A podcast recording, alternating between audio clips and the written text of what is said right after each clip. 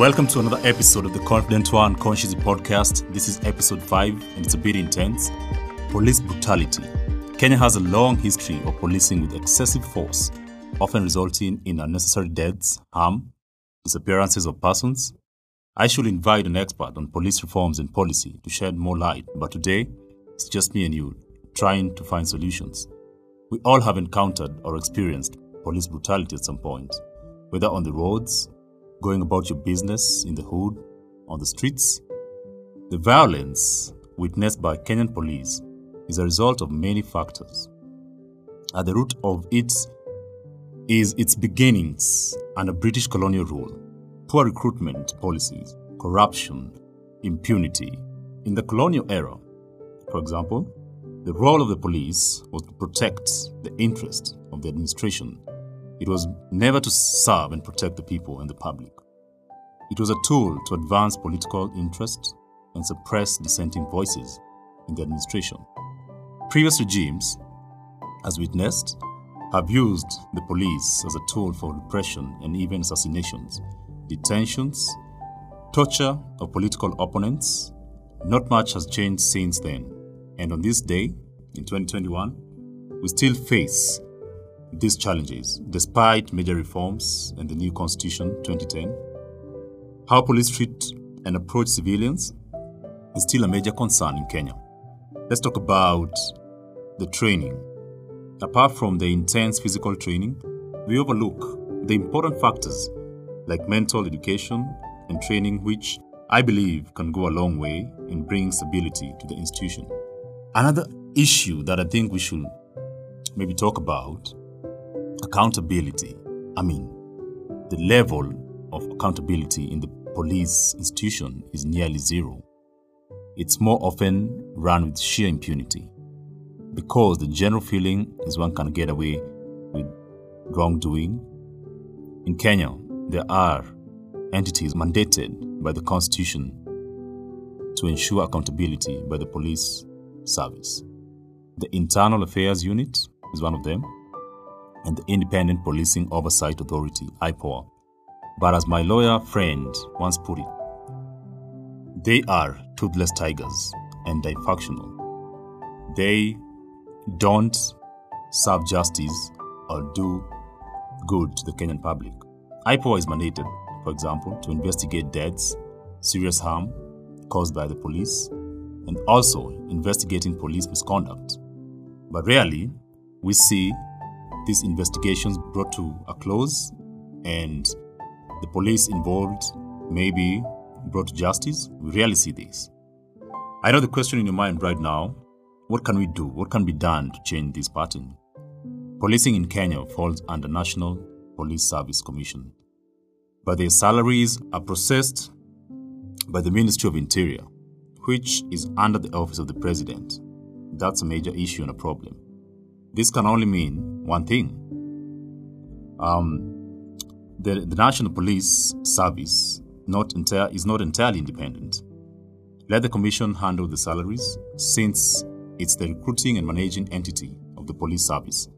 Without this happening, their loyalties lie elsewhere, and we both know it's not with the Kenyan public and the Kenyan people.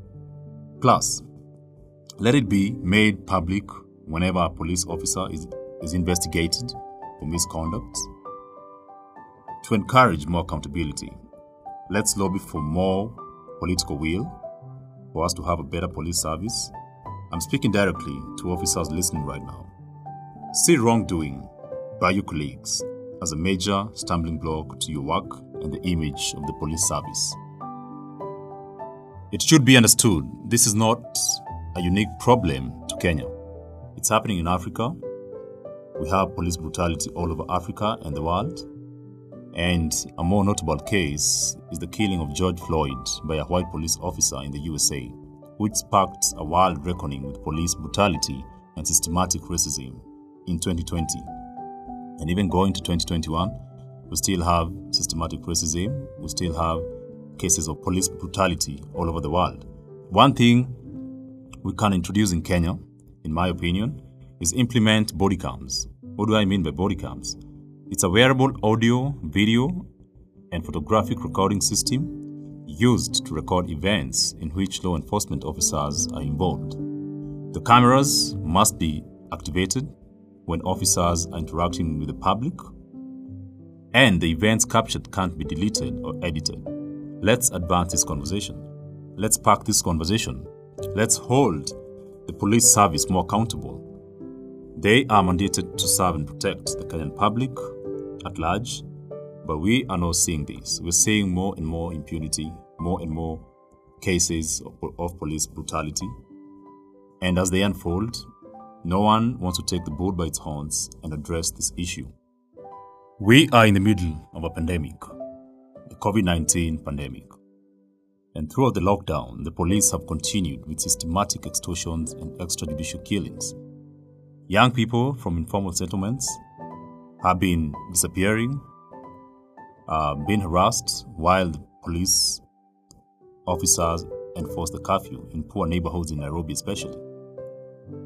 A case that's more notable was Yasin Moyo, a 13 year old pupil from Valley Bridge Primary School in Mathare, Kiamaiko village, who was shot and killed by police while he stood at the balcony. This goes to show you how we really need to um, talk about this and get serious and real reforms in the police service. We urge every patriotic Kenyan listening right now, you're a citizen of Kenya, not to relent in this fight for social justice. We will fight until we can't fight anymore for reforms. Because the Constitution must be respected by all, and everyone is equal in the eyes of the law. We will remain defiant, courageous, and no form of harassment will break our spirit to fight for social justice and human rights. Even if you go down fighting, we are convinced that history shall definitely resurrect everyone that fought for social justice and human rights. When we lose our fear, they lose their power. The struggle for social justice should continue. And this episode is just an attempt, maybe, to spark that conversation and to keep that spirit of fighting for social justice and human rights alive. Because as countries around the world resort to strict measures to contain the spread of COVID 19, police and security forces are being handed unprecedented powers to enforce restrictions on movement, with lockdowns and curfews for residents, particularly those living in informal settlements. They already face widespread and often unchecked police misconduct and violence. This concentration of power in the police forces is frightening and scary. Between some stats, between 60% and 7% of Nairobi residents, it's estimated they live in informal settlements. These areas lack basic government services and housing and infrastructure, and they are poorly maintained with entire families living in just single rooms or just not having any shelter. Police violence and extrajudicial killings in Nairobi low income neighborhoods have been an issue for many years, and we continue to witness them to this day. But this said, we can't also uh, ignore the fact that we have good officers in, in the service that are doing a great job and trying to serve and protect the public. But when we have a few of them who are rogue, and who are not protecting and serving the public, the entire institution looks bad. So it's everyone's responsibility, whether you have someone you know in the service, spark this conversation with them, talk to them, let them know we're here to help them do their job and not to be a stumbling block in them achieving their agenda in serving and protecting us. Because, uh, like I said, the police behavior while enforcing the curfew is also antithetical to the precautionary guidelines promoted to slow the spread of the disease. The biggest problem is that the police are moving around, arresting people, lumping them together with everyone else. It's making these self quarantine and social distancing measures completely meaningless. I think some of the strategies the government is using are not even about preventing the spread of uh, COVID 19 I think some of the strategies they are more like civil unrest strategies, and I think someone in the maybe um, in, in an office somewhere in the government or in the police service has forgotten the real purpose of putting these policies in place. It's become a question of beating up people. It's not about the virus anymore. It's become a question of harassment. It's become a question of arrests, unnecessary arrests, roadblocks, harassing people. We have witnessed people getting home late because they were blocked from going home because the curfew hours lapsed. So we need to come up with a more proper way of handling this pandemic. And while at it, we need to protect and serve Kenyans because our constitution has mandated us and by us, I mean everyone who is a citizen of this country has a responsibility to make sure that the Constitution is safeguarded and no one is experiencing police brutality, whether you are in the wrong or on the right, because uh, we have courts of law where people can be um, arraigned in court and charged if they were in the wrong or they were offenders. But we should end this culture of police brutality and unnecessary harassment to innocent Kenyans. Let's dive into an issue that's also very thorny when it comes to police brutality demonstrations. Um, Article 37 of the Kenyan Constitution 2010 guarantees the right to peaceful demonstrations, picketing, and rights to assembly. Moreover, the Public Order Act regulates the organization of the public marches and demonstrations. And Section 5.2 states that public meetings notify in writing regulating officers at least three days but not more than 14 days in advance to the purpose of ensuring order of the meetings. The notification system, per the Constitution 2010, replaced the old permit system, which curtailed people's rights to assembly. This was the recommendation to reform the Public Order Acts in order to increase more freedom of assembly. However, some police and government leaders still believe they are authorized by law to license public gatherings, which is wrong, whereby they disrupt gatherings and demonstrations claiming they need to be licensed. The government spokesman was quoted by a local newspaper some time back. They will not permit NASA protesters slated for Friday due to interferences with businesses. Despite the police reforms and a constitution which guarantees the rights to assembly, police compliance in activities is still low and public demonstrations continue to be met with lethal and full force by the law. It's been seen and witnessed the police without adhering to the new police reforms and without effective skills on how to control crowds have led demonstrations to be a running battle and violent between police and demonstrators. This has resulted to serious injuries and deaths of innocent Kenyans and both police officers. There are cases of responsible and reckless police crowd control tactics and approaches where police injure and kill innocent people while demonstrating. There are recorded cases of police overusing tear gas batons, clubs, crude weapons such as stones, sometimes live bullets. Let's look at Africa because uh, police brutality is not unique to Kenya.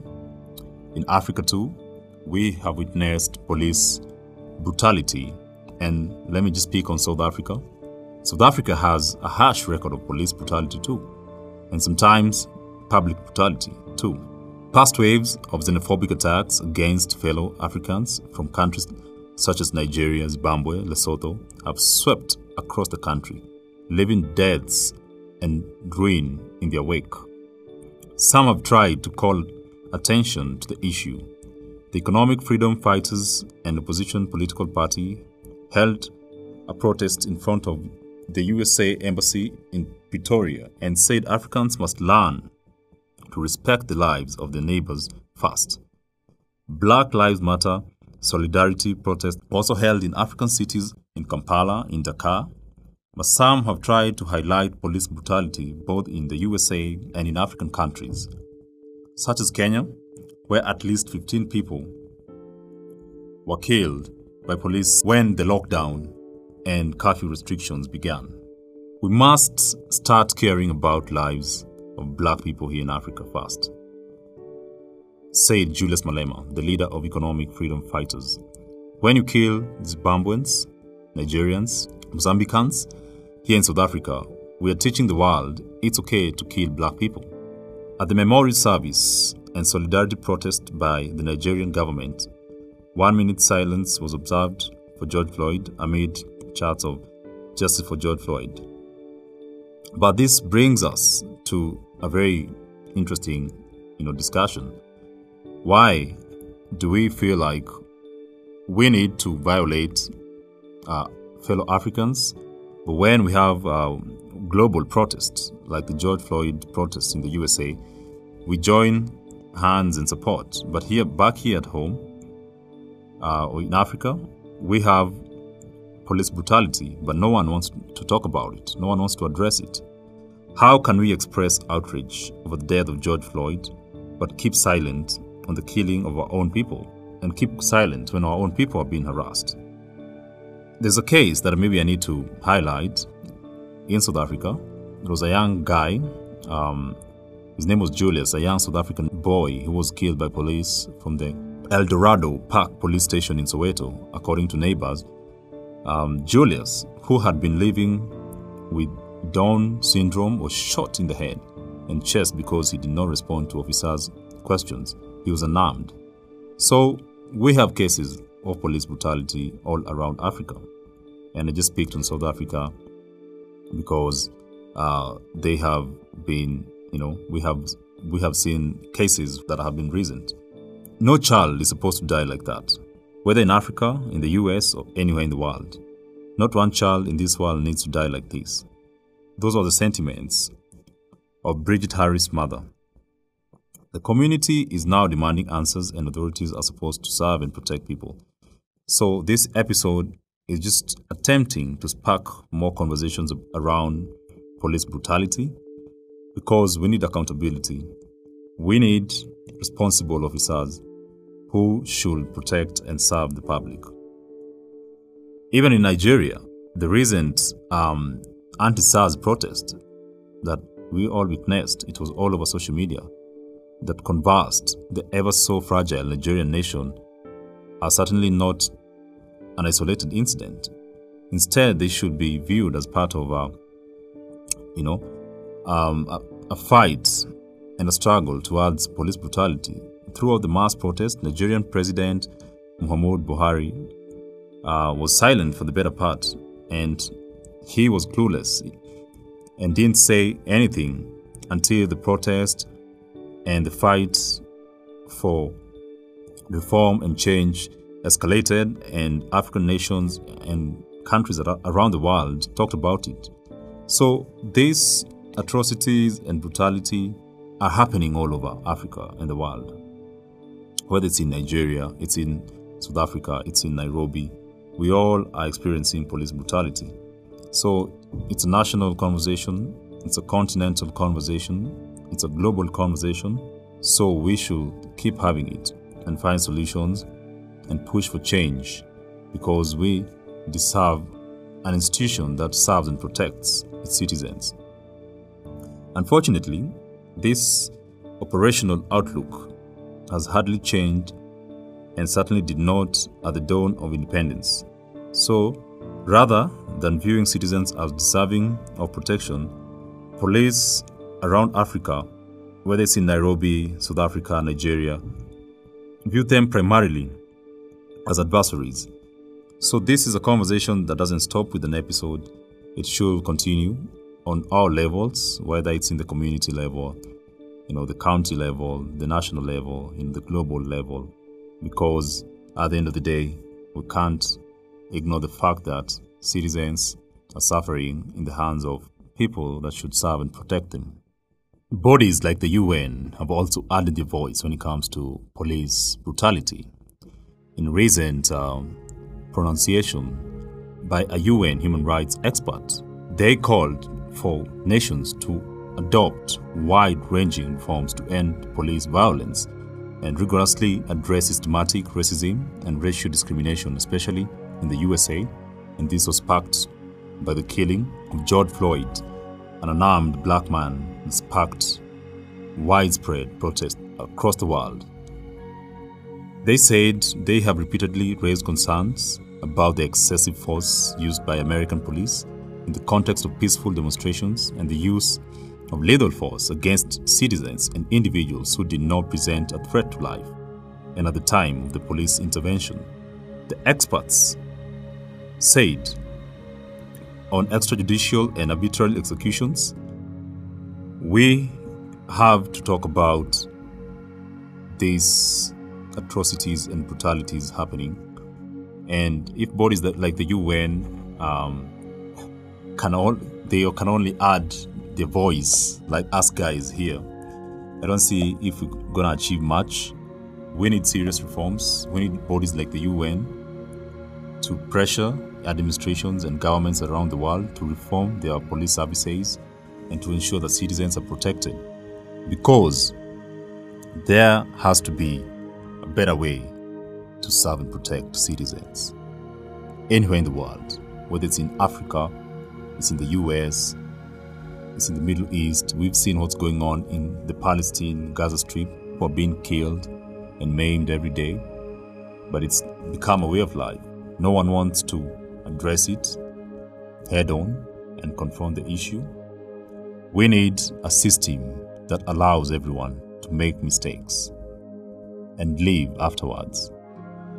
Whether you make mistakes, whether you violate any constitutional uh, provision, you should be brought to book or to justice in accordance with the law.